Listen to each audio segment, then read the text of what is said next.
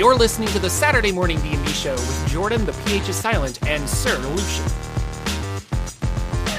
Hello, ladies and gentlemen. Welcome to the Saturday Morning D&D Show. My name is Jorphdan with a silent PH in the middle, and I'm joined always by my wonderful co-host Sir Lucien over at Sir Lucien Gaming. Uh, hello, sir. Hello. So, for those of you on the interwebs, you're probably saying to yourself, "Self, this is not live," and you're correct. Uh, we both had a conflict tomorrow, and I didn't want to miss two days or two weeks in a row. yeah. So Well, we're terrible. recording Friday night, not live. yeah. but if you look closely, you might see a wild Jorphdan running around in the chat with you guys, uh, and that should be fun. So He's a wild and crazy guy. I was almost thinking we could do that. Um, this is being filmed by a virtual studio audience. yeah, filmed live Yeah. before a fake audience. Wait, what? yeah. something like that. So we're just gonna do the regular show. It'll be a lot of fun. Yeah. But uh and yeah, feel free to leave us comments and I'll be chatting with you guys. Um we missed last week, We did. but it was free RPG day, Mhm. uh, which is funny. Um I I don't know. Free RPG day is really interesting with my, the the place that I go, uh, my local game store, because I you know I think all game stores make the majority of their money off of uh, off of Magic cards and Pokemon Mhm. cards and Yu Gi Oh and things like that. So it makes sense. Uh, but there were people there that were like, like one guy specifically was like, I want to buy more of this Dungeon Crawl Classic stuff, and they were like, okay, I think we have some over here, but all they had was last year's free RPG Day Oh. stuff. And the guy's like, well, this says free on it, so I don't want to pay for it. And I was like, oh, they don't even have the the books anymore. So it was kind of a like, why are you participating? And then a lot of the free RPG Day stuff was they told me I couldn't take more than one. And I was like, "O- okay. So I took one and then I bought something and they were like, oh, well, if you bought something, you can go get like two more. And I'm like, okay. So I went back and got two more. But it was a weird, like, like they're hoarding it year after year because there was some free RPG Day stuff from like two or three years ago and they just keep Mhm. stockpiling it and then bring it back out. I don't know how I feel about that. Like, how do you feel about that? Is that weird? Should they get rid of it if or not participate? Like, Yeah, see, I went to my game store too after I was done um, on Saturday, and I was going to get there just before they were going to close, and they had their free stuff out too. And when I looked at the RPG section, I think they only had one copy of a DCC book like they normally would. Like that's what they normally stock. So even though, like you said, they're participating in this, hey, everybody's free stuff, and look at this cool product. You wouldn't be able to buy more of it, like you said. So I yeah, think that was weird. So they did Yeah, have a buy three get one mini free deal, which was pretty Mhm. good. So, uh, That's crazy. Yeah, I wonder. Um, DCC should be more popular, and I think that I, I think if I had a game store, I'd have a few books on the shelf. It's not like I don't think you're going to lose money too much. well. I know they did, way. and last Yeah. last year I think they participated in DCC days, and I went and I Mhm. was really excited, and I got a bunch of stuff, and they they gave me the patches that they had and a bunch of other stuff, but the guy was just like like this isn't popular, I guess, and I was like, okay, well. I don't know. It's a niche community, but like if you foster Yeah. it better, You could help it become popular, which is what you would want to do. oh, I just lost your your audio. That's weird. As long as it's I'm still back. working I'm on your back. side. Yep. There you go. Okay. so uh, I hit my my mute button. Ah.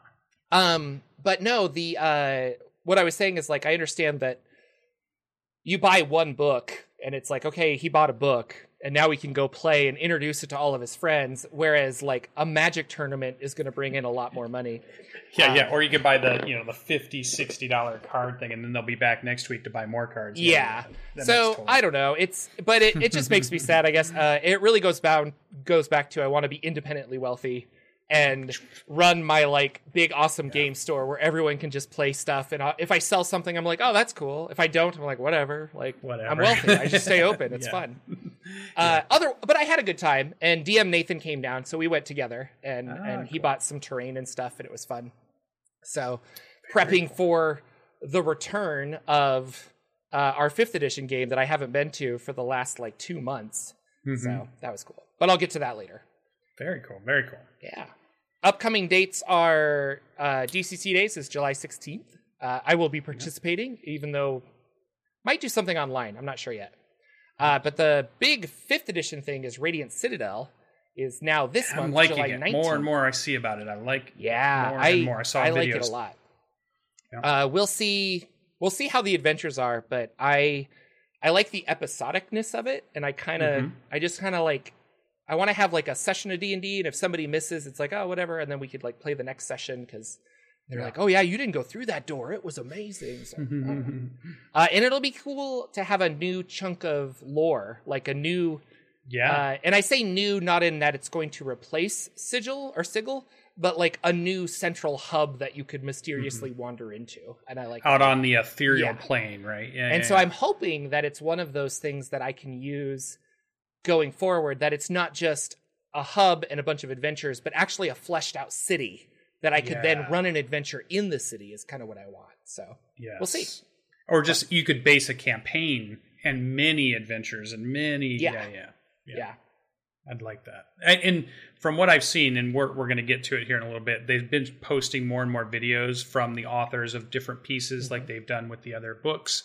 And these ones are really capturing my attention when they talk about them. Like oh, the other ones are pretty good when they talked about them, the Yeah. other books and, and the authors that were writing for those, but this one's really grabbing me.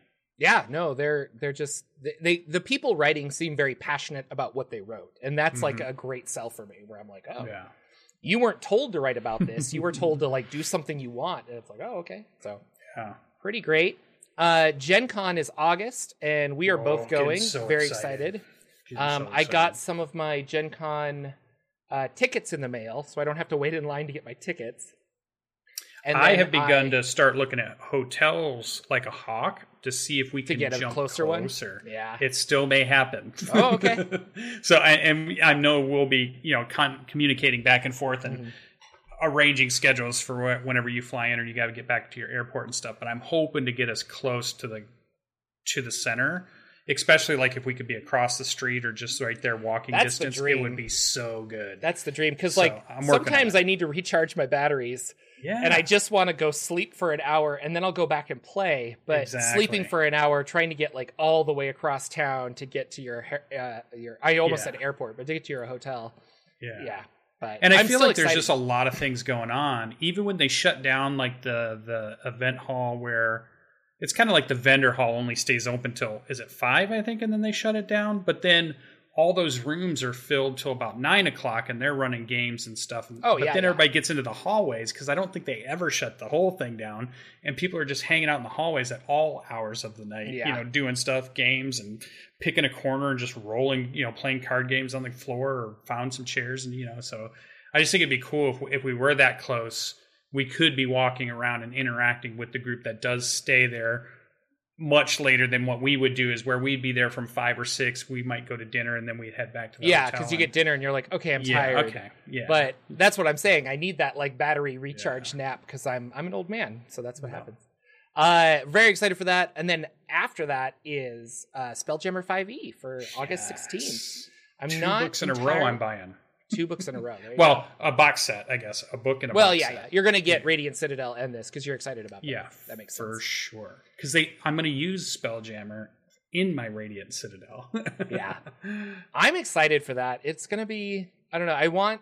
I don't. I guess I don't want more information, but I was looking at some of the minis that they have Mhm. uh, announced that WizKids has announced for specifically the ships for like the ship combat, and then I was like pairing them up with older ships, and I'm like, okay, they're calling this ship something different, and I'm gonna make a video on it. I've been working on it, uh, but lot. It's pretty, pretty, pretty cool. I feel like that's a ripe Kickstarter for somebody to come in and just start taking all these humanoid races that you would normally kind of bump into in a D&D game and then figure out well what is their spelljammer ship like what is that version Yeah. of a dwarven spelljammer What is Yeah. the version of a gnomish spelljammer ship what is the version of a wood elven you know or, Or even the more elf or a exotic sun elf yeah, or a where you're moon like- elf or yeah Yeah, what's what's a Shattered tabaxi co- like ship look like? You know? yeah Like, a triton Mm-hmm. Yeah, spell Tritons, that jamming cool. ship that'd be so good I would love that.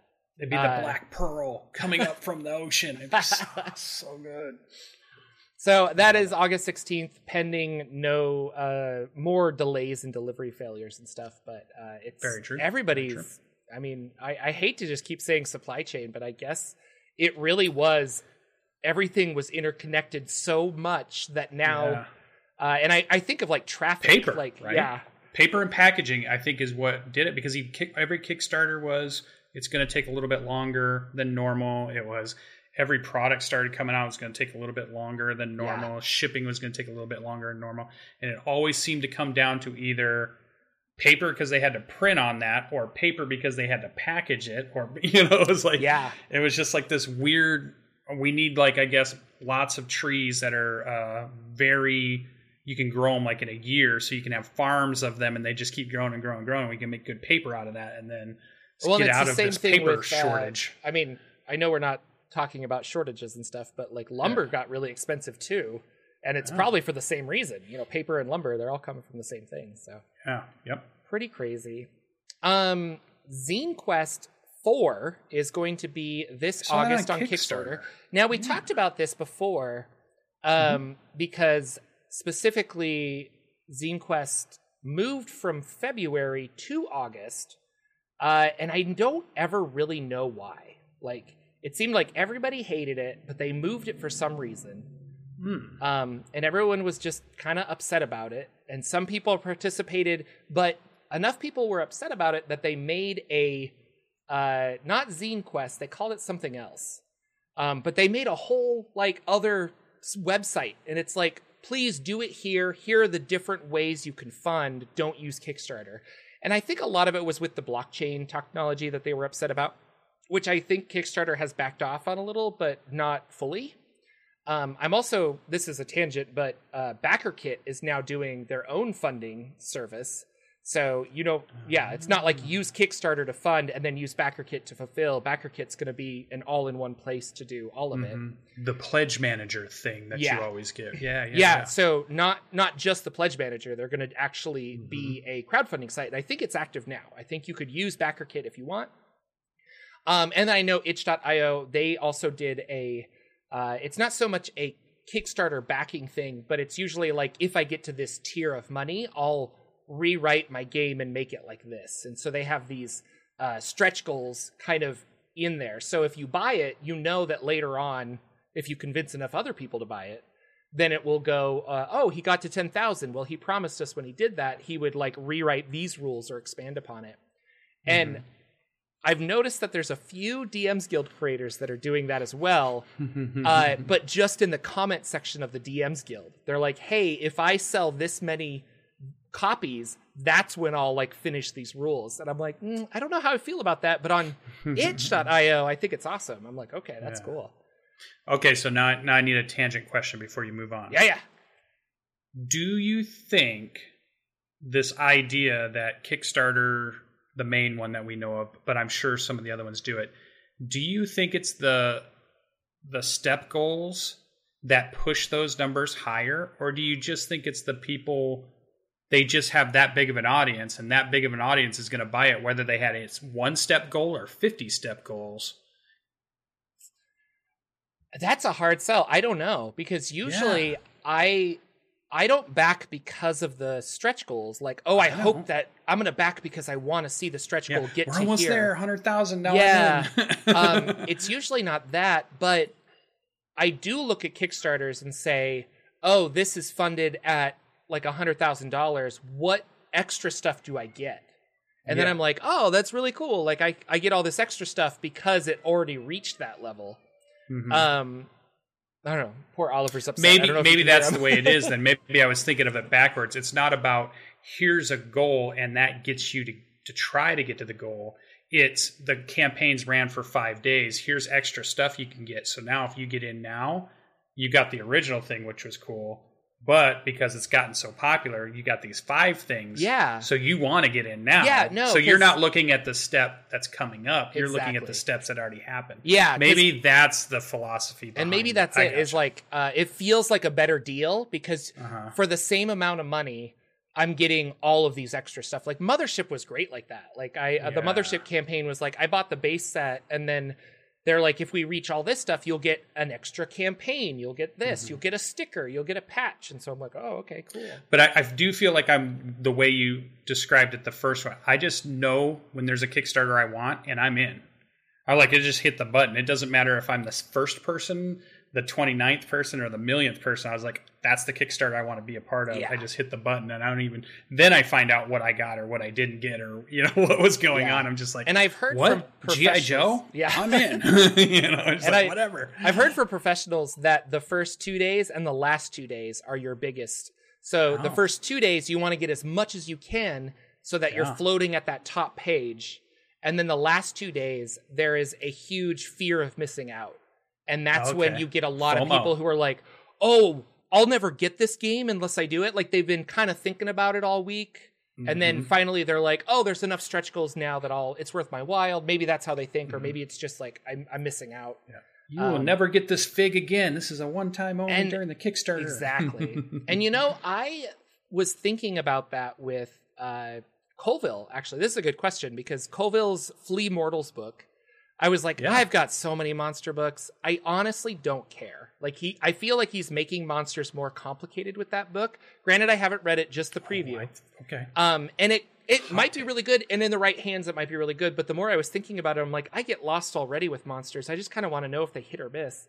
Um, that I I backed it. I I unbacked it because I was like, "Ah, I'm done. And then, sure enough, like two days before it went out, I'm like, I have to own it. Like everyone's going to be talking about it. so then I it's I so got it again. So Yeah. I don't know. Yeah, I'm in. I'm all in because I like the idea of uh, more interesting. But he said in his video that they also tried to make it easier to run it. I hope so. So, I'm hoping they're thinking about not only do we make the monsters more interesting, but that's not just by complicated big paragraphs of stuff that you have to And that's to what I saw. in the middle of a game. like in the But middle of the game, I does. I saw that Yeah. goblin stat block, and I'm like, Yeah. that's a goblin. Like I What do need, I do? I need a goblin. I need just like a. I Yeah. don't know. So I thought they were going to be make it. Maybe they were going to bullet point it so it was easier, or they were going to do something. I thought, but I could We'll be see. wrong. They maybe We'll not. see. Yeah. and who knows? I might read We're it, and it's like, so oh, we'll th- like it would be interesting to do a book where it's like, here are the base rules, um, for every monster. Mhm. And now that you understand that complicated, these other stat blocks will be a little easier to navigate. You know, Yeah. and I was like, oh, whereas like I feel the monster manual repeats itself so many times in a way. Uh, I Mhm. could be wrong. I don't know. I, I've never really done like a deep dive on like monster design, but there you go. so One other good thing about his Kickstarters, just from a personal standpoint, every T-shirt I've gotten from them has been high quality, has not faded. It's been really nice. I've been wearing them for like three years, so Yeah. that's not that's not common in trying to buy D and D T-shirts. Sometimes you hit and miss, and like after a year of wearing it, the thing's gone and it just turns into a, know. colored T-shirt. I bought an X Men shirt for my Yeah. play because I was supposed to have nerdy shirts. Oh, that's right. Yeah, I liked your sneakers in that picture you took. But Yeah. keep going. And my X Men shirt got all uh, ruined in the dryer, and I was like, Ah. "This is a terrible shirt. Yeah. I would not pay money on this. Bad Amazon review." uh, yeah. so Zine Quest, that's what we were talking about. They're they're Yeah. they're in August. Uh, Kickstarter has announced that they they're like sorry, and now they're going back to uh, February starting next year. So I don't know why they did this, but they did it. Hmm. Who knows? Whatever. Uh, it's going back there. I think they've already done the damage, and a lot of people are moving to other crowd sources. Uh, although, from what I hear from creators, you're not going to be able to. Um, anytime you do something away from Kickstarter, there's people who are just unwilling to register on that website. So Yeah, it's like I'm yeah. already registered on Kickstarter. I'm willing to buy it there, but the minute that you're like, "Well, you need to go to Itch and make an account," oh no, I'm not Mhm. going to do it. GoFundMe. So, or, yeah, I've and been so- hearing about three or four other ones that have been popping up. yeah, and so and now BackerKit's kind of the same thing. On the Mhm. lucky thing about BackerKit is because of Kickstarter, a lot of people already have name. BackerKit uh, things, and they're Accounts. already yeah accounts, and they're already willing to to go forward with that. So I think that's going to be the big like Kickstarter rival going forward. But we'll Mhm. see. Well, I got in the mail. I didn't put it in the notes. Um, did you ever remember we talked about Critical Core? Was a fifth edition version that they were making for um, accessibility um, role playing, and so Okay. it was like built so that kids and colorblind and they had all kinds of different things in there that had to do with lots of ways to bring in people that wouldn't normally be able to get to play um, Dungeons and Dragons, and it was really geared towards people who work with um, you know at-risk kids or uh, you know people with needs of some sort. Mhm. And this was like, okay, we're going to build a box set so they still get to play Dungeons and Dragons game, and they still get 5e, and we're going to turn it into something that makes it so that you know it's not maybe as complicated. It still has that, but it's accessible for a lot more people. Um, but what I liked about that Kickstarter, and I just got mine, it's a box set. One of the options you could check off was I get one, but then you could also have one and have it sent to a, a center somewhere in the country. Oh, like a school where they something. could have Yeah, it. Yeah, like so it'd be like a school Oh, or yep, anything like that. So that was really cool. So when I saw mine come in, I got the thank you note from the place that it went to, the second one that I put in because I just checked That and said, "Yeah, cool. let's do this." And I thought, "Oh, that's so cool!" And it's pretty high quality. It was one that took almost, I feel like, two years or two and a half. They took a really Yeah. long time on this one, but I did finally get it, so I, I was super happy about it. So I like that one. I like the idea that you can check a box when you're doing these and say, for fifteen dollars, we'll send a copy over to the high schools, or we'll send it over to this kids center, or you know, I think they should add a few more of those things in if people just want to, you know, nice, easy. Okay, here you go. I'll just click this box, another ten bucks out, you know, and I, it'll help somebody else that's out there. Yeah. So, that's super cool. Very cool. What is Uh, this EZD6 though? You've got. Have you heard about this? Here, no. Okay, so I've been waiting. we're gonna talk about EZD6. Uh, DM Scotty, he's a YouTuber, Okay. and Runehammer Games, which is Hank Furnell, who does. He's got the Runehammer YouTube. He's an old, uh, not old as in his body, but old uh, as in one of those early. D and D YouTubers, like Mhm. uh, with Matt Click and uh, oh yeah. Nate yeah, yeah. from WASD20 and stuff, like the original people that were making a lot of Mhm. these videos. Um, he stopped doing the YouTube stuff kind of as frequently because he started a game company, Runehammer Games, and he's been making games. He made Index Card RPG, where he wrote and did all of the that. art for it. Uh, very good. Very. I, I mean, I've only read it, but it's it's pretty good. They they just It was on the released shelf another. at my uh, Yeah, bookstore. yeah. yeah. Well, yeah. Th- so Runehammer Games just released a, um, like the Ultimate Edition, I guess. And Mm-hmm. with that, it's print on demand at drive-through, but he also got like a a professional published book made, and so that's why you're seeing it at game stores is because they're Mm-hmm. Ah. they're sending it out. So I think it was in my picture when I had the GI Joe held up and I had the other one. I made sure in the background because I saw this RPG index card book that I kept my eyes kept going to. I'm like, that's a really good idea. An RPG built around you're writing things on index cards and you're putting them on the table, and that's maybe building the world or the things that are happening, and you're just constantly creating. I thought that was such a cool idea. I was like, maybe I should buy that book, but I got the other ones. well, and that's that's not entirely the game. Uh, It might the not idea be. I that just- yeah. yeah. I was about to say I don't want people to get confused. So, index card RPG is like your character sheet is on an index card. Like everything's supposed I to be like really that. precise and and straightforward. And so, uh, and then yeah, like oh, you have a, a plus one sword or something. You give it a cool name. You hand them an index card. That's what's on their inventory and stuff. yeah, yeah, that's Um, cool. I like that. And it has a unique system, but we're not talking about that right now. Maybe later we'll talk about card RPG. But DM Scotty has been working on this system called uh, EZD6. And the reason I bring it up is because we talked about Jorphdan's modular D6 that he's been working on.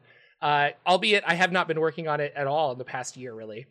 Um, I did like four or five playtests and realized I needed to go back to development and like Mhm. and kind of hammer it out. Uh, he it's it's a great game. It's a it, apparently DM Scotty has been refining this and running this D6 system game for the past um uh like 5 or 7 years or something. And so he would go to conventions and like start running it and people would give him feedback and whatever.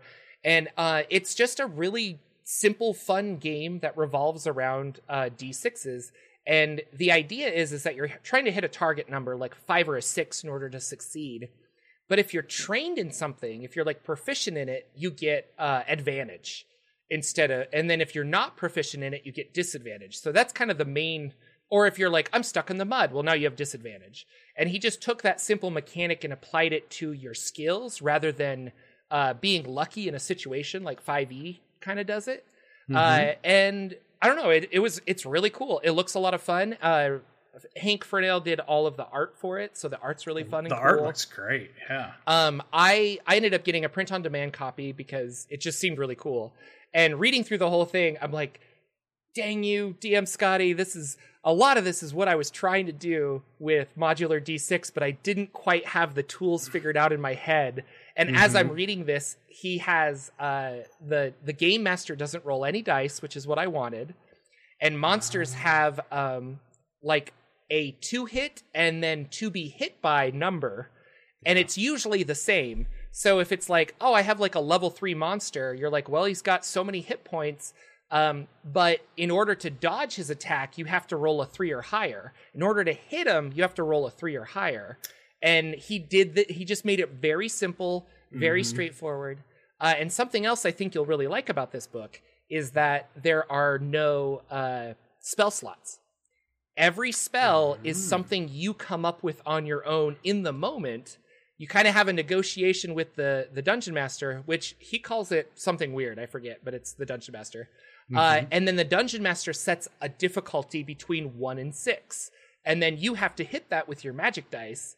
Uh, and it's a really cool risk reward. And there's a spell burn mechanic, so you could take damage to ins- to bump up your your uh, spell to ensure that it succeeds.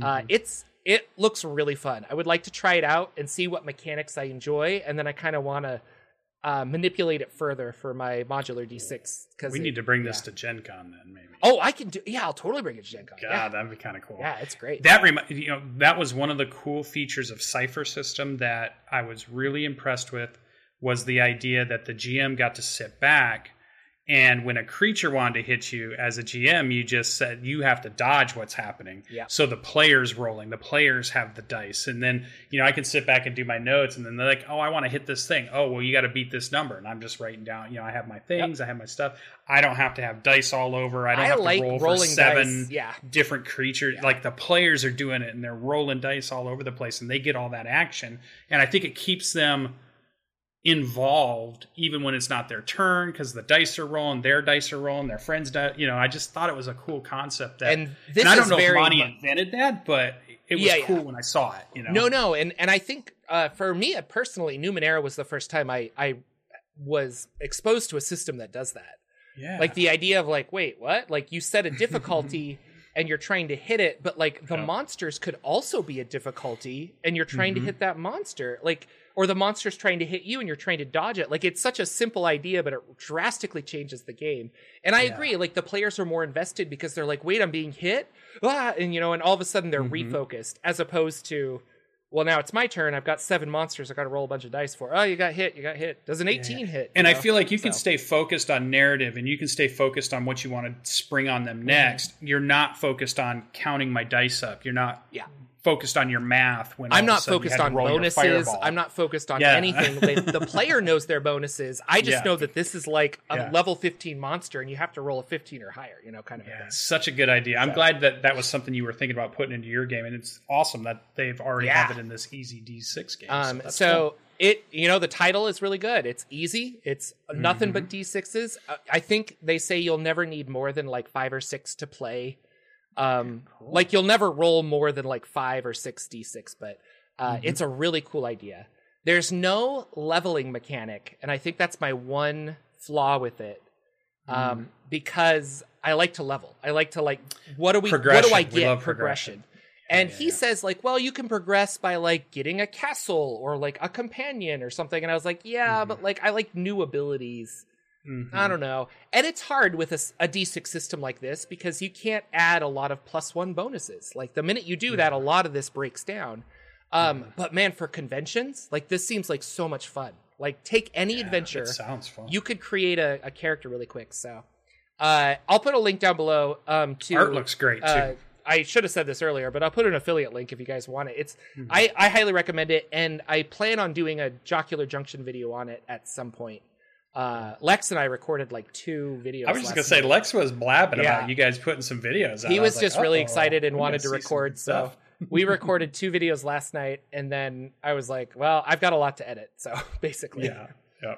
Um, so yeah, very cool. So I I saw uh YouTube uh, specifically Dungeons and Dragons Wizards of the Coast YouTube, they're doing a lot of videos. It kind of makes mm-hmm. sense because Stranger Things and Vecna and they're focusing on things like that. And these but, ones kind of tie into Radiant Citadel. Well, that's what I was. ways, I wanted to ask. Yeah. Like, are they? Like, what's going Yeah, on? Yeah, they do. So, Some of these, like especially the Feywild to the Far Realm, that's one of the adventures from the Radiant Citadel. okay. And the author who talks about it is she's her and her family are from Venezuela, and she got to use a lot of the folklore and things that are really cool from you know the Amazon forest and, and that area of the world and and put it into this adventure. And she so she wanted that but she said I want that little piece of like Venezuela in my little corner of the Feywild because that was the thing that really drew her to you know they kind of seem very similar if you were if you ever thought where's the Feywild on our planet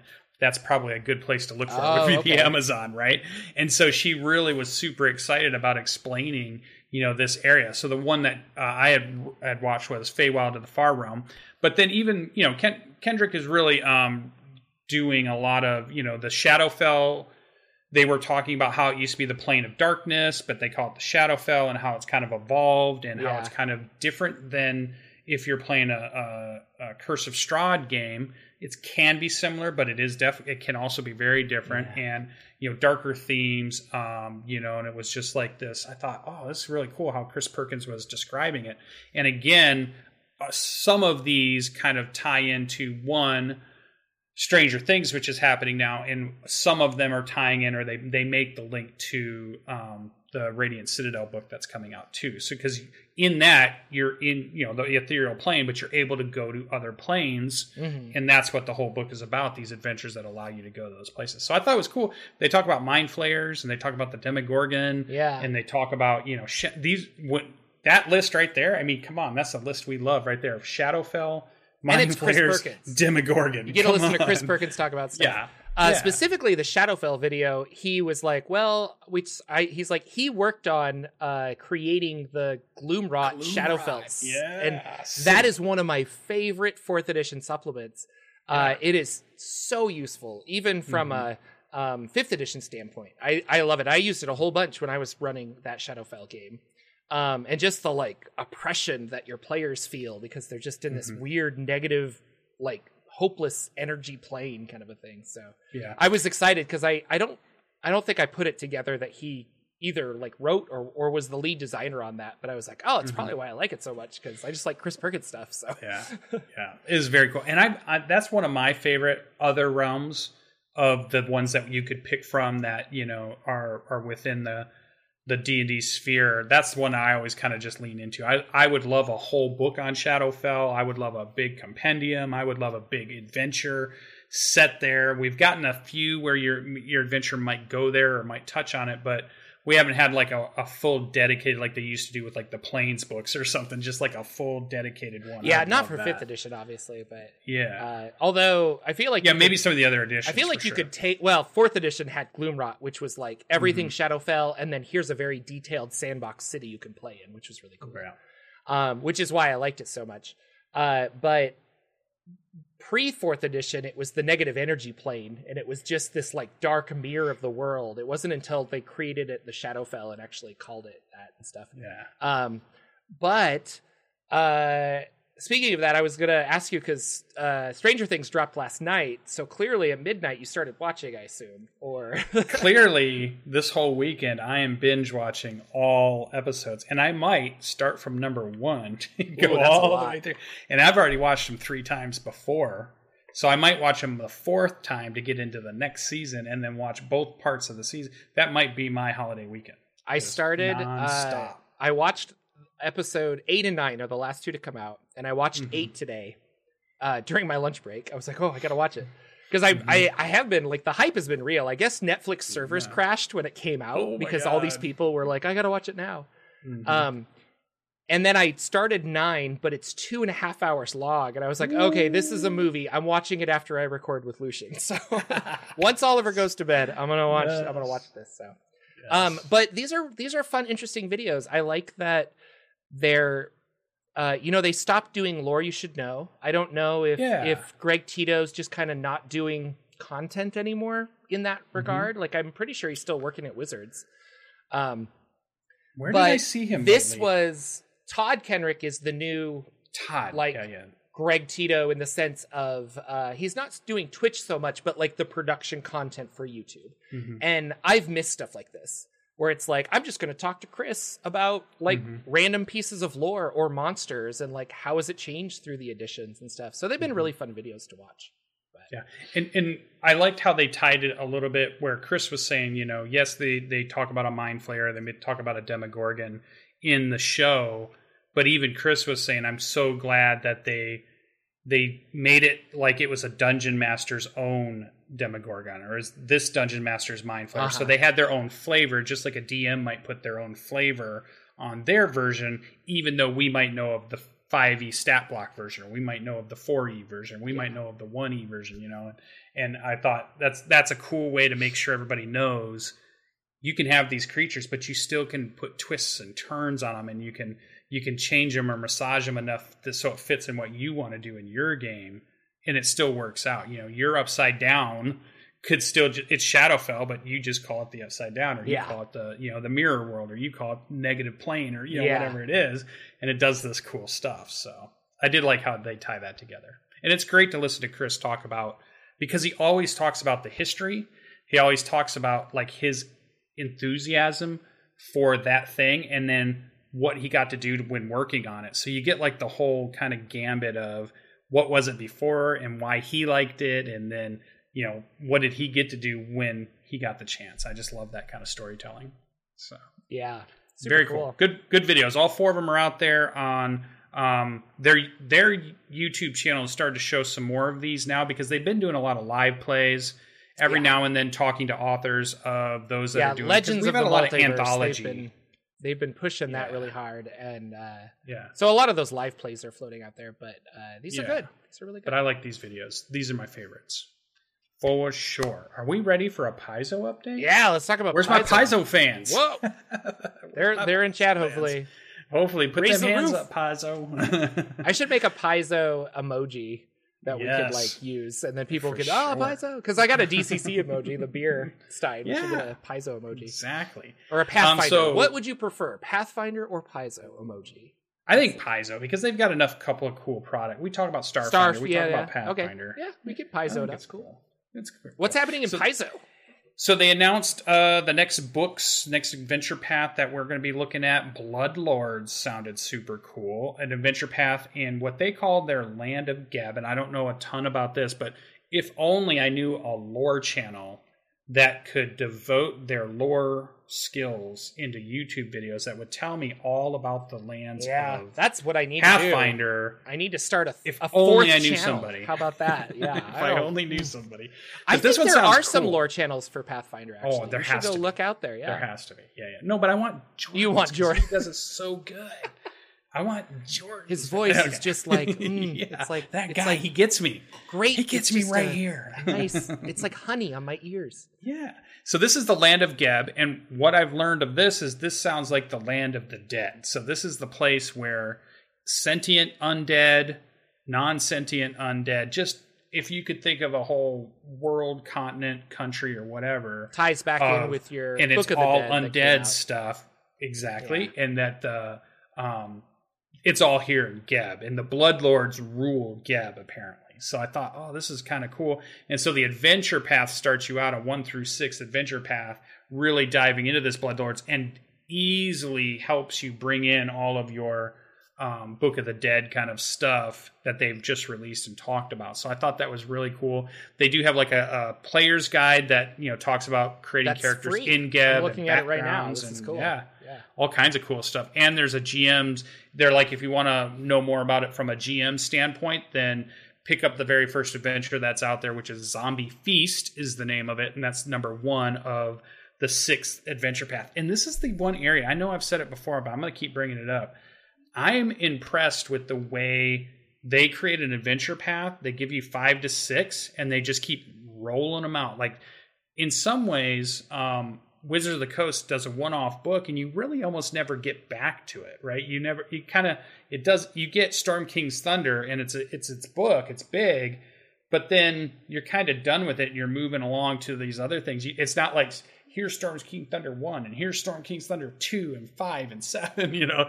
So I was just like this is an interesting way of doing all these adventure paths that you could just go 1 through 6 and you could have your whole year planned out of role playing for your for your group and campaign. Yeah, and I, I wonder so if it cool. makes more sense to release. Fi- I don't know. I'm wondering, like financially, if it makes more sense to release it all in one book, or Sure. to release it like part by part.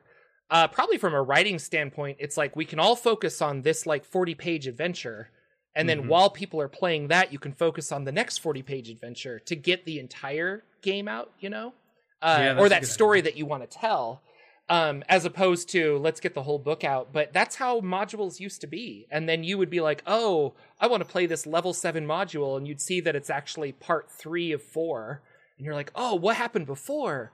I better go pick up the other two. Like that's how I would think. But so I kind of like this, but I miss how I miss old modules like that. But and again, yeah, that's and DM's Guild. That's where they're pushing Yeah. that those kind of creators. So and you would get a little bit of this like if, if you bought Dungeon Magazine or if you bought Dragon Magazine Yeah. back in the day, they'd put a, a few page adventure in there, and it might be one of a series of six that you could do, and you could Which do you the one or you could do them all. yeah, you ran a Dragon Yeah. Plus adventure, so they're still kind of doing that every once in a while. Yeah, a little bit. Um, and I just yeah, so I just I really think it's interesting because it, I feel like it's a piece that sets them apart from Wizards a little bit. So I Oh, think yeah. that's super cool. And it had Kenku art on the front. Yeah. cover, so you get me if you got Kenku dressed up in some cool you know suit or armor. Oh, or I got to tell you outfit. this. So it's so good. I just finished recording a review of the Doomed Forgotten Realms Gazetteer. Um and the the ruler of Candlekeep, which is the big library uh, Yeah. in this Doomed Forgotten Realms, is a Kenku Lich named Tome. And I just thought that Oh. was the coolest thing in the world. I'm like, oh, my mind is racing with the possibilities of a Kenku Lich named Tome that runs a Yeah. library. So anyway, back to back to Uh, Paizo. yeah. Sorry. That's how you get a good hook, you know, a good character, Oh, yeah. a good concept, and you got a good hook. So I really love that. Then the other thing that I did uh, notice that they started talking about upcoming soon, so we'll see more about it. The Dark Archive. So this is like all stuff supernatural and all stuff, you know, paranormal. And I Oh, thought, okay. oh, that's going to be kind of cool. What what is the paranormal like in this type of world? And this book is really going to dive into that with the Dark Archive. So I'm sure it'll have backgrounds and and archetypes and all the things that come with you know building Pathfinder characters and building you know Okay. um, all Psychic the stuff. stuff. So Yeah. yeah, I believe like this is kind of like their psychic piece coming in. Um, so that looked really cool to me. The, right now, the um, Drift Crisis is still going with Starfinder, and I think that looks really cool. But all in all, um, you know, I think Pathfinder's still pulling stuff out. I don't know if we'll see more stuff for um, Gen Con or not, if there's going to be some big announcements there, or if they've kind of gotten through all their announcements now, and it's just like you'll go and see all these things that they've already talked about. Oh, we'll see. Maybe they'll surprise us. And then the last thing I, I saw, I got there was a Adam. He had posted a day or so ago on Twitter that hey, we're going to do an announcement. Um, come join us. And I was out where I couldn't join. Adam like, "Oh." Bradford or whatever, right? yeah, Adam Bradford, Old D and Beyond guy. I always think his his Twitter name's like Bad Eye Adam, I think, or something. It's always like the Mhm. or and they announced the now I think we knew this. Vampire the Masquerades was getting its own Nexus on their you know the, the Nexus website, which um, creates these portals for you to play these different games, very similar to you know D and D Beyond. And but what I think was new is that when you go to the page, there's stuff there now. It actually most of it's there. I think there. I thought I saw like some rules were there. I saw the clans were there. They had a bunch of stuff written up already. They were saying that the character generator or the character archive piece, where you'd be able to create characters and keep them, the vault Mhm. kind of thing, would be coming this year, 2022. So you know we've got a few months at least. So maybe we're going to see that you know towards third quarter, fourth quarter of 2022, and we'll be able to create um, Vampire the Masquerade characters. But the other ones are still in there because it was like, you know, um, Free Leagues is coming still. The Marvel one is out there now. Um, we're still waiting. They've got most of the rules and everything for the Pathfinder one. I'm still waiting for the character builder. I'm guessing it's all coming kind of at once. So I'm getting excited about these Yeah. pages are getting updated and they're getting closer and closer to really unveiling them. And I think when they do, there's going to be a nice big bump in popularity for Pathfinder and Starfinder, I think, in these because the Nexus could really drive people, I think, to check it out. It's going to be easier to check out than it ever has been before. The rules are going to be more accessible than they ever have been before, and I think more people will take a look at it. So I'm excited. I think it's a good good times for Paizo right now. They're doing a great job Yeah. over there. Something uh, we didn't talk about that I forgot until just now because we are talking about uh, virtual tabletops is that uh, Roll Twenty partnered with the DMs Guild, and so you'll be able to make DMs Guild like the whole adventure or your Mhm. uh, class or whatever you made. You could convert it to DMs Guild like path or ability, and then people could Mhm. download it and put it on there. And that's huge because I think a lot of those, uh, I was thinking of like exploring Eberron. I've been reading a lot of Eberron stuff, and exploring Eberron is Keith Baker's uh, DM's Guild supplement has some really cool uh, alternate races, like the Gnoll is in there and some other stuff. Mhm. But I can't use it in D and D Beyond. Well, with this okay. partnership, hypothetically, they could put it into uh, Roll Twenty, and I was like, well, that would be an excuse for me to use Roll Twenty because Mm-hmm. if it has the extra classes that I want, makes me wonder if D and D Beyond's going to do that, or if they're going to be like, no, we're pure. I don't know. Yeah. And I have been seeing a lot of the Kickstarters for these new RPGs. They're usually partnering or picking their kind of chosen VTT that Yeah. they're going to work with, whether it's Roll20 or Foundry or Fantasy Grounds or it's just all maps. these other Like ones. Dungeon Crawl Classics Yeah. has been doing this, where it's like you could here's the the virtual tabletop, and I Yeah. bought one, but all it was was like tokens and maps. It's not a character generator or anything. Yeah. Uh, and I hope that the the uh, roll twenty one is not that. I mean, at the very least, it would be cool to have maps to import. Don't get me wrong, Mhm. but I really want like here's how here's the class, here's how it works, here's the math Yeah. behind it, so you don't have to figure it out, kind of a thing. I, I, I really want I was tr- going to try to teach myself how to be a character sheet designer for Roll20 because I was so fascinated. I thought that would be such a fun job in my mind. Maybe not anybody else would think this, but like I would be able to take the character sheet, how it's written and worked out, but then in the background, and hopefully it wasn't too hard to learn programming wise, that you could say, okay, so if they put a 14 here, they get a plus one here, Yeah. you know, and I could just easily make manipulate and make that happen, and then I could just build all these different character sheets that work for all these different games, and I could have fun just doing all the math minutia and, and pointing things around. I just I think their tool set is a little bit above me, but I know as we get um, more and more technologically, all the tools are getting easier and easier and easier to use for anybody just to pick a tool up and say, I, I couldn't program before, but now look at what I can do in Unreal 5 because I just drag this line to this line and these things happen. you I was know? about to say, like, oh. how how soon are we going to get a visual interface where people can be like, okay, my uh, like it'll probably be like log in and it. say, well, no, you'll log in and it'll say, hey, uh, he- let's make the character sheet for your game, and you're like, okay, well, I roll a d20 and then this, and you probably just like link things together, and love I wouldn't be surprised if that's the Yeah, I like that idea of object based things, and then you're dragging connections to them, and then maybe you're putting in a little math formula, but that's all you have to do. You don't have to do any of the other. Right. Well, I've got to put a parenthesis here and a semicolon, and then you know this code, and that means you know get value. I don't have to know any of that stuff. I just you just drag pictures around and connect them, and you're good to go. So I'm hoping we're getting there soon because I'd love to just design character sheets for games that come out. That'd be that'd be fun for me. I don't know why, but and I don't think everybody would like it, but I would love it. that's cool. So that is Uh, our news for Paizo. Yeah. So uh, I actually played some games. I you played some games. Let's hear what's going on with this game. this uh this Dungeon of the Mad Mage. we, spoilers alert, are sieging a fortress of Drow.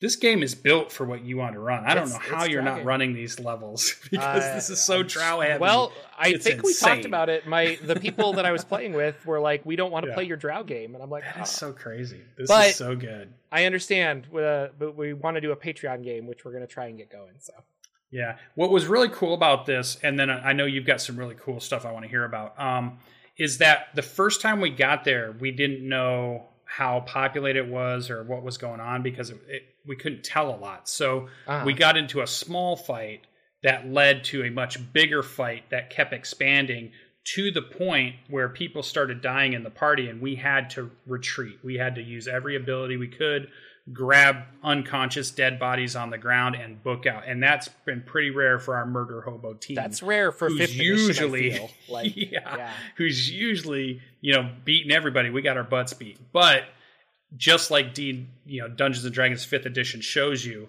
once you go back, you prep up and you load your buff spells, and you, you're like, okay, I'm casting this, this, and this, and we're going to do this. Then we went in, and now it's like almost right back to a cakewalk because we like came in like gangbusters. like, now we know what's going on. Boom, boom, boom. Stuff's happening all over the place. But it's been really cool because there were some high level wizards in there, and they were throwing some really crazy spells at us, and stuff was happening and, and people were using tactics we'd never used before. We were using potions. We were pulling every trick out of the book to try to win this fight because for the I feel like we were really being pushed to our limits. So we had to start getting a lot more creative. And I think that's always fun when your character has to think outside the box than it normally does. So that's what has been really fun. So we're attacking a fortress of Drow and uh Yeah. and- oh, there's some type of giant mechanical spider that has four Like in Wild Wild drow West? around it, and they somehow control it, but we haven't fought it yet. It's coming up. It's going to be a fun episode, I think. So, if you want to watch that, that's on Tuesday nights. Come check that on out. On Danimal's channel, yeah, for sure. Or So- are you? Yeah, you. Is it on your Yeah, channel? or Danimal's channel. Danimal's. Okay. Yeah, yeah, yeah. And I usually will host his sometimes, um, but it's always on his channel for sure. That's So, but I want to hear about Jordan's games because he's got a specific one that is my absolute favorite fantasy book of all time. Oh yeah, I've been waiting to hear about this. But yeah. Well, okay, yeah. So uh, start wherever you want. first of all, I I did a Vecna one shot. So Ted from Yes, Ted. Nerd Immersion Ted, he messaged me on I want to think it was like Thursday of last week, and I was going to talk about it last week on the show, but then we didn't have the Mhm. show. But uh, he was like, "Hey, do you want to play that Vecna one shot, that level twenty one?" And I'm like, "Yes, I haven't played D and D in so long. I will play. Yes, one hundred percent." So he got uh, a bunch of really cool people together, Mhm. and this is all on his YouTube channel. Plus, he did an hour like hour long deep dive into the adventure, which, Which is I watched that too. Uh, and I was like, okay. Um, it's not the world's greatest adventure, but like I've never played a level 21 shot. Like this was fun. So I was thinking like do I make a character? Like what do I do? And I wanted to play something I was somewhat familiar with, so I decided to take one of my favorite characters, which is Espen Flamedrake from my Acquisitions Incorporated game, Mhm. and I just leveled him all the way from uh, 10 to 20. And I was like, okay, we're gonna play Espen because I sort of know his abilities, and like I'll I'll I won't be confused. Like, how does a sorcerer work? Like, I'll be like, okay, Mhm. yeah. Um, and I had so much fun, and I I I just burned everything alive because he's all focused on fire and dragon Yeah. spells and stuff. And uh, what our saving grace was is uh, we got into the one shot and went up a bunch of rooms and things like that. And I had a uh, what was it? I had a staff of the magi because we could take some uh, magic items. He's like, it's level twenty. Mhm. You get this many magic items. Um, and so I took a staff of the magi, which can cast a bunch of different spells. Um, and then I took meta magic to change a lot of those into fire when applicable. So Mhm. it's like if I'm casting a lightning bolt, I could then turn it into a fire bolt that's like you know a straight line of like fire and stuff. And so we had a lot of Yeah, fun playing fire with lightning. those. Yeah, fire lightning. I don't know. That was the that was the idea is change the elements with it because I took that meta magic. I also took subtle spell, which takes out the Ah. verbal and semantics components because I just kind of didn't like the rest of them, and I'm like, I guess I'll take this Mhm. so happy that that was the case because uh, the adventure's called Don't Say Vecna. And when we saw Vecna, I went, oh no, it's Vecna. And when you say his name, there's a curse that prevents you from speaking for a minute. And I failed the saving throw, so I couldn't talk for the entire final battle of Vecna. Um, But Mhm. that ended up saving us because uh, rules as written, if they if the monster can't see what you're casting, they can't counterspell it.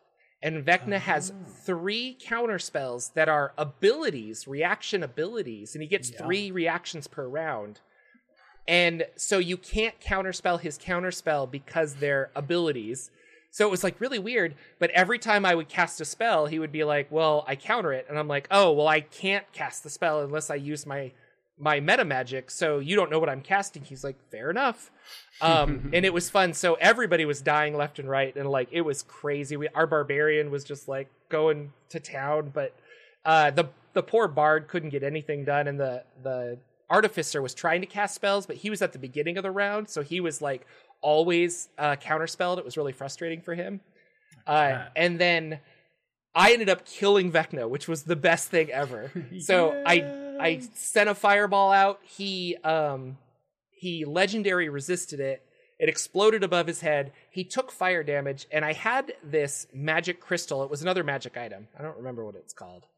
Uh, it is called the Elemental Essence Shard.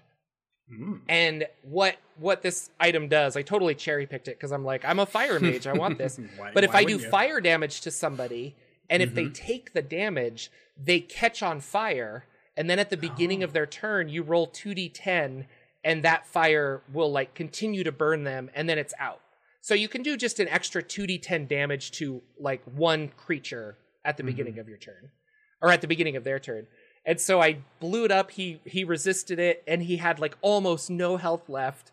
And then Ted's like, roll high for this, and I rolled 11, mm-hmm. and I exactly killed Vecna with my like side damage of fire and it was just it was so epic it was so much fun and so you could watch this whole game we went really long that was a five hour game with one break Yeah, I was there early, and then I was like, okay. like we were goofing off and i had no idea it would take that long but it was like it was fun it was really fun Very so cool. uh i highly i mean i just hadn't played d in a while it was great And that was a Vecna one shot. That was is that on the DM's Guild? That was posted. no so that was they because people re- can get this right. Yeah, yeah, yeah. Uh, Yeah. So, uh, and if I find it, I'll put links down below. But the it, the links are all on Ted's channel too. Mhm. Um, specifically, they released the Vecna stat block, um, most likely because of Stranger Things, or Right. maybe something else is happening. There's a lot of Mhm. like conspiracy theory obelisk talk on the internet. I don't know if you know this. Jordan called it first. You are deep in the obelisk. do not talk. do not. Uh, uh, I mean, you can listen to Bob. Bob Yeah, World yeah. Builder did a great video. Jordan was first. Called it. J- Jordan's third channel has a black obelisk, and it's part of the name of it. I'm sure. So, uh, this was actually a blog post in their forums, and I think it was a Okay. D and D Beyond employee. It's not the best adventure, it's not the worst adventure, but it's also free, and it is Yeah. enough of an adventure to set up like fighting Vecna, which was the whole. I've been seeing lots of live plays all over playing yeah, this. it's weird how much attention it's getting, and I think it's probably just because like I don't know, it's Vecna. And it's the same thing with Ted, Vecna. right? Like Level like, twenty adventure. Lots of people are playing this. We never have level 20 Yeah. adventures. And I'm wondering now with the amount of like response this is getting if we'll see level 20 adventures. Ooh. Because all of a sudden, I mean, is Wizards looking at this and they're just like, "Oh, people want to have like People giant fights it. against Orcus or something." You know, like who knows. So, Mm, Uh, yeah. So we'll see if that happens, but I thought it was really cool. Yeah. Very So good. cool. And then uh, I finally got back with my D and D group, and DM Nathan is running his Black Company game. Um, I played episode one, and then they got on a boat after all the demons attacked the city and sailed away from the demons. And I missed everything that happened on that boat. And then where I came back in is they had arrived at a town and they're trying to like set up shop and kind of like get a lay of the land. And we took Mhm. some job to explore a subterranean dwelling um, that had I, we're looking for something. I don't really remember. I'll i be honest. I was like i wasn't there for all of this so i'm like i don't really know. But it was the first time that i got to play my artificer again and how much i really like it because i've been flavoring all of the spells as gadgets i have. So instead of casting shatter i like pull out this like mechanized tuning fork and i go Brr, and i jam it into the rock and then i run away and it blows up you know? And Yes. uh, I did a. Uh, I've got my dual wand, so I like firebolt and firebolt, and I can like shoot out magic, and it's really cool. And so we had a lot of fun. We hadn't played in a while, and because uh, Nathan is living farther away, part of the reason we haven't played is he had to move, um, and so he's living about. Uh, I, I think it's like an hour away now. So we decided to meet up, and now we're going to play every other week. Uh, but we're going to play for like four to five hours rather than the two to three that we usually Oh. play. So we'll play, longer. we'll break and have dinner together, and then we'll Mhm. play, and then we'll go home. That's the idea. Long session So, play. Ooh, and I good so stuff. far I liked it. Like I had a blast. Like we got there, we played. When I was getting tired, it was like dinner time. We had dinner, Mhm. and then we were like, Great. we're all amped to play some more. So it was fun.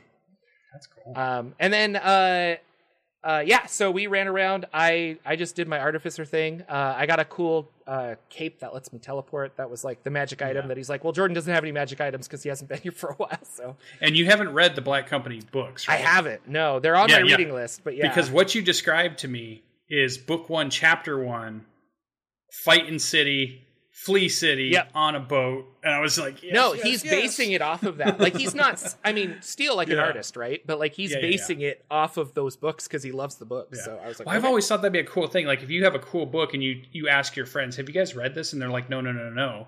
Well, you know what? I'm going to introduce you with a D&D adventure, and you're not even going to know it. By the end of it, it's going to be like you read the book. yeah or or maybe it goes off so in a cool. completely different direction but Yeah, like if you're inspired by it go ahead you know like Oh, so sounds good. fun Tell him you want to play Silver Spike next and see what he says. okay um and then uh again like i'm going overboard with games because i finished my play and i just want to play games right now Mhm. but uh we're talking about eberron because it's the 4th of july i don't think we're going to play eberron this week um and then but we're going to start eberron people have been making some characters and we're i'm kind of fleshing out a story and we're kind of figuring out where we're going uh which will be cool because it'll be the it'll be at the house which will be nice to play here um Mhm.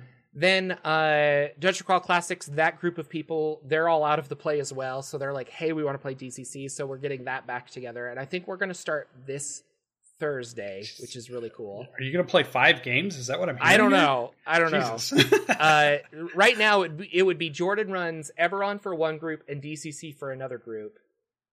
but then- No, no, no. Yeah, DCC for like just my theater friends and Eberron for my but D&D friends. weekly or every other week and you're switching. Eberron would be every other week. Uh, DCC would be weekly, probably. So Okay. I'm not sure. We'll see. We'll still we're still feeling it out because the DCC group they also want to play a lot of different games, and uh, I love this group. now they're like, yeah. So they're like, Jordan, we want to play Alice is Missing, and I'm like, uh, okay, I I would love to. Yeah. I bought it. I have not played it. Like, so Mm-hmm. we we've been talking about that, or just like regular game nights and stuff. So it could be a lot of fun. Mhm. Um, and then I thought Invisible Sun was done, but uh, uh, Indoor Adventurer started pinging our group, and he's like, "So when are we gonna finish that?" And I was like, "Oh, we should finish that. My play's done." Yeah, um, Lex is so- all up all about it. Yeah, and Lex is like, "Oh, I'm 100% want to play Invisible Sun again, and you want to play." Yeah. LB's trying to figure out her schedule. Uh, so once we hear back from LB, I think we'll, and I'll pester her a little bit this weekend, I think. But once we hear back, we're gonna try and do Invisible Sun again. I'll record it, and it's it'll be up on the Patreon if you're interested to listen to that. So, very fun. uh, well, I'll have to like remember how to play, but it'll be fun. right. You guys, well, we're learning to play, Yeah, which I and you think guys was another cool. That cool was- piece of it. Yeah. that was the whole point, right? Yeah. So. yeah. I I've been and then I read EZD6 and now I want to run that. Like I've got lots of stuff. I a Kickstarter came in called Mazes that I backed, which was really interesting. I read through that Mhm. book. Also would like to try playing that at some point. Uh, Lex and I went over a couple games yesterday that are little indie RPG things, and I ended up buying one of them because I'm like, this is so cool, like a, is a hard copy. Like I Yeah. wanted a hard copy of it.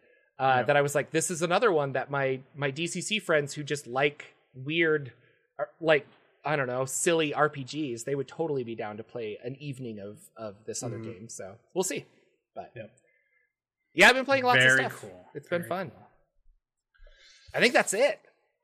so much, and yet I've got so much more I could talk about. But that's our show. I mean, it's just show. like it gets so done so quickly.